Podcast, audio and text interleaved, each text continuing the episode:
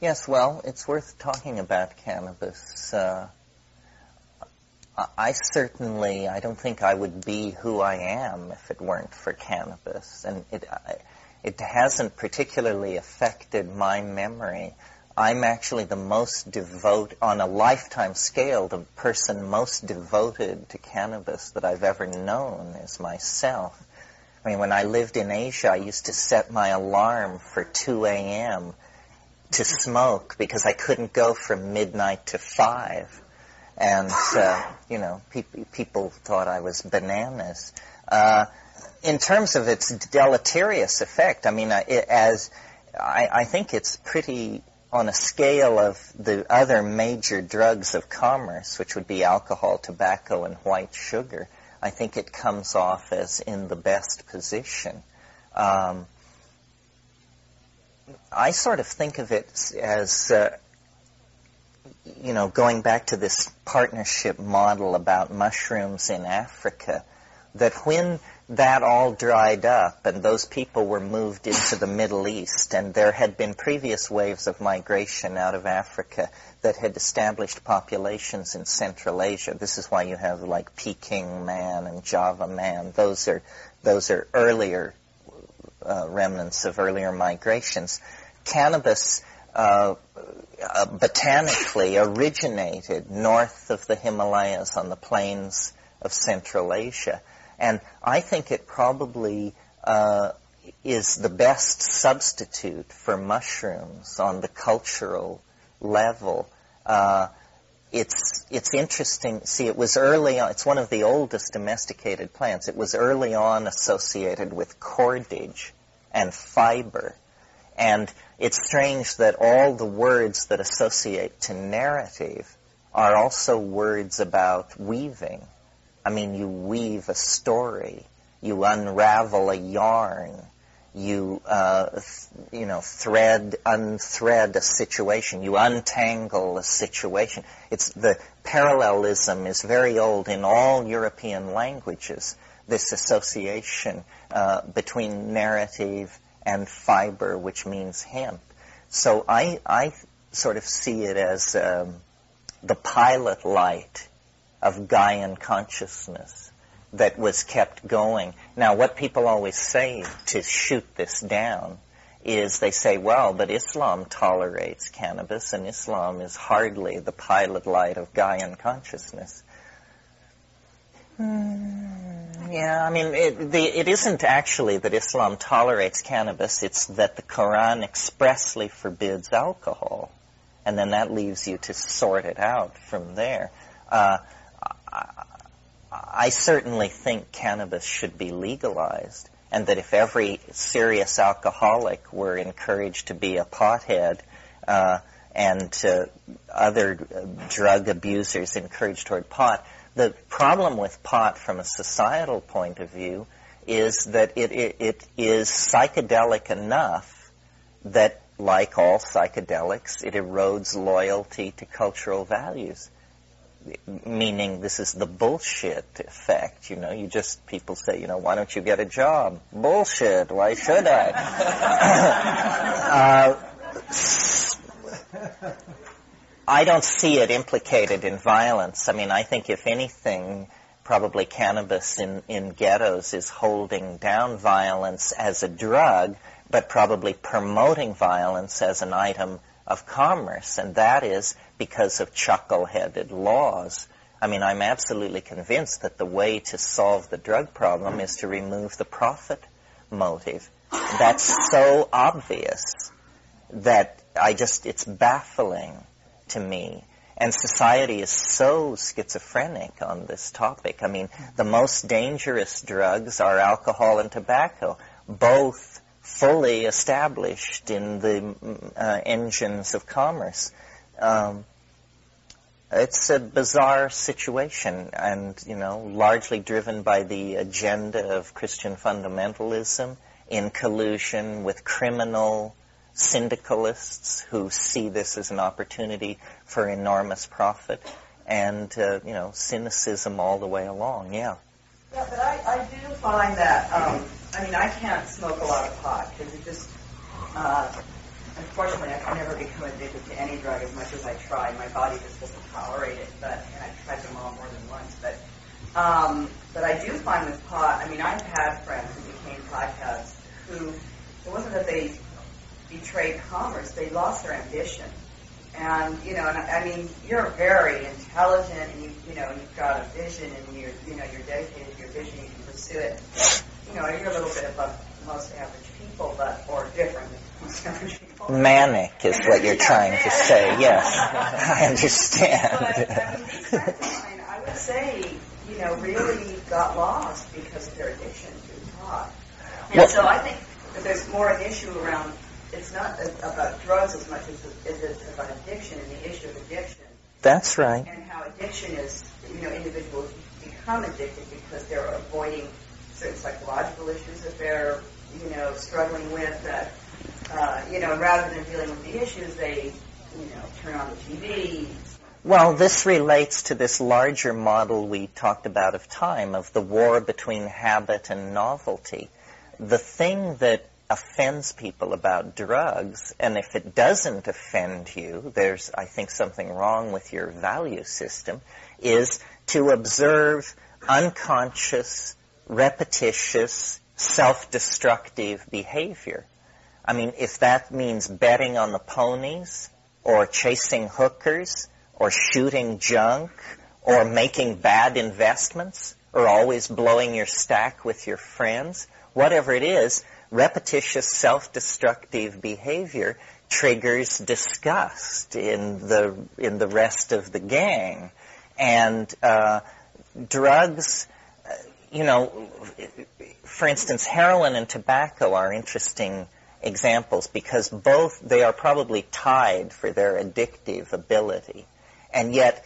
You know, to shoot heroin, I mean, people just turn away aghast. It's like you're the lowest of the low, cigarette smoking until very recently was tolerated everywhere. Now, what is the difference here? The person smoking the cigarette, we know that tobacco is tremendously destructive.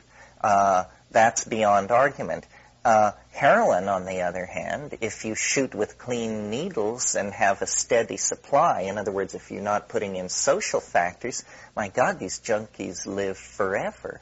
You know, they just pickle themselves and live forever, and they don't get sick. So, so then, but so then, why is it that society is so abhorrent of heroin addiction and so accepting of tobacco addiction?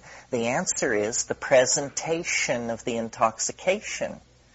When you shoot heroin, first of all, you become very agitated and follow people around raving at them, and then you, if you're an addict, and then and then you nod and so you drool and your face falls in your plate and your friends have to put you to bed.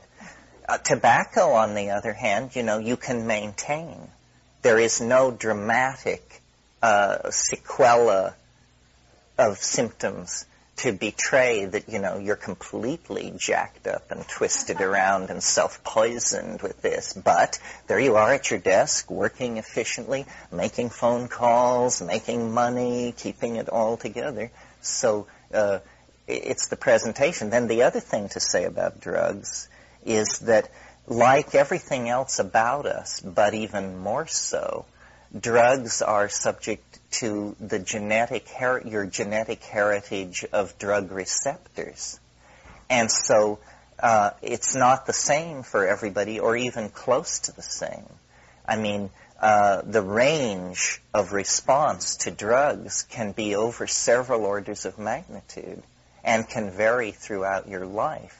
So, you know, the fact that I can smoke endless amounts of cannabis and still produce and function, it just means that I can. I see people, you know, alcoholics who drink. I mean, if I have more than a drink and a half, I have headaches and I pay my dues. And, you know, to watch somebody go down on a fifth of Stolichnaya, you just realize, you know, this person is a Martian, metabolically speaking. I mean, it would just kill me to do that. So uh, this has to do with tolerances and the way the organism can accommodate itself to toxins. But then below that, at bedrock, it actually has to do with genetic uh, proclivities. Yeah. Uh, with regard to to cannabis as a hallucinogen, um, is there a difference in your experience in, in smoking versus ingesting it, uh, eating, uh, eating? Well, that, yeah, that's a good point. See, ha, uh, hashish, or the way cannabis entered the West, was as hashish, which was eaten in the 19th century. And if you read the accounts by 19th century savants who who ate large amounts of hashish, uh, it will convince you, you know, that it was the LSD of the 1870s. I mean, these are m- mad intoxications that they are describing. It's not sitting around, you know, seeing the wallpaper move. And, uh, uh, so they had more hallucinogen problems. well, they were eating it. Why did cookies and brownies, Alice B. Toklas brownies, why did, why did that lose fashion? Is there a danger in it? No, I think when pot went from fifteen dollars a lid to four hundred and seventy-five, people stopped cooking with it. Uh, but let, let me uh, let me say this about uh, about eating hashish. If you're going to do this, I recommend that you eat red Lebanese hash if you can, because you see, Lebanese hash is made in a way that people don't really touch it in the same way that charas is made uh, in India by people whose uh, hands may not be so clean, and you know you're going to take a hit essentially of the uh, ambient bacterial population of the village of Hamarubitsar, and you know your guts will go completely berserk. This is one argument for baking it in a cookie is to get the pathogens at least smacked down a bit.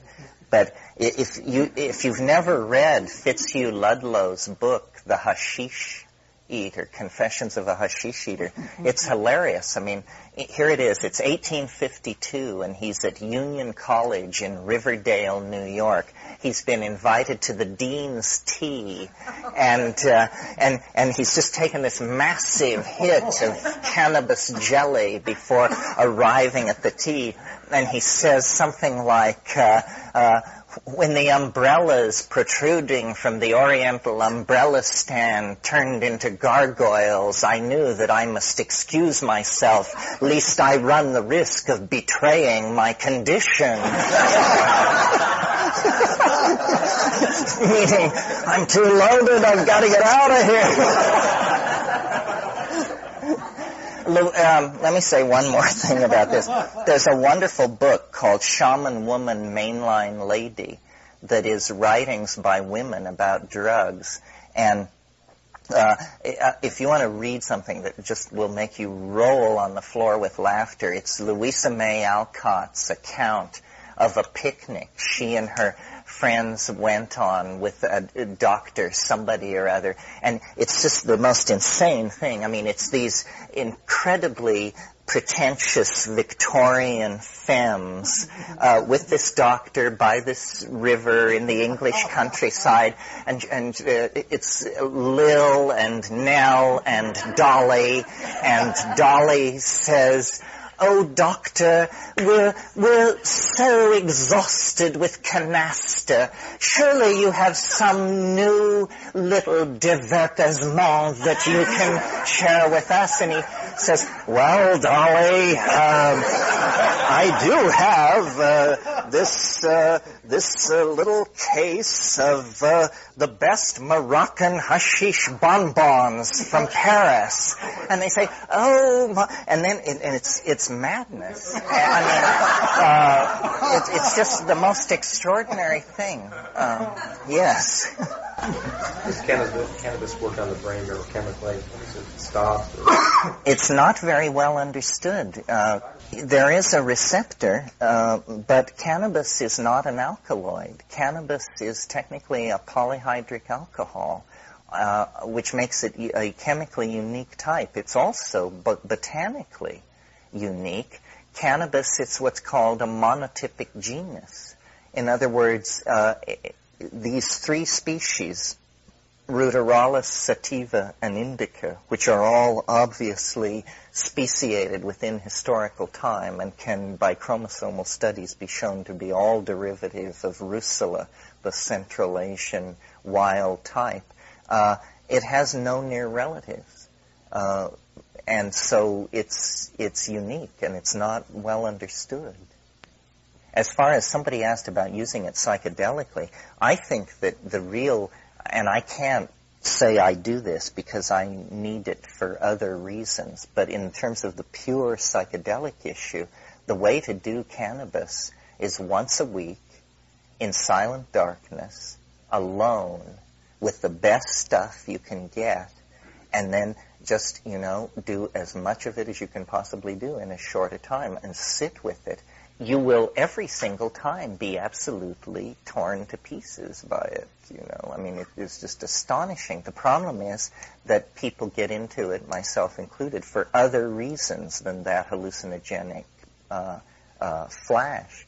But that would really be the ideal way. And also it would prove you were a person of great rectitude and self-control if you could do that. Yeah.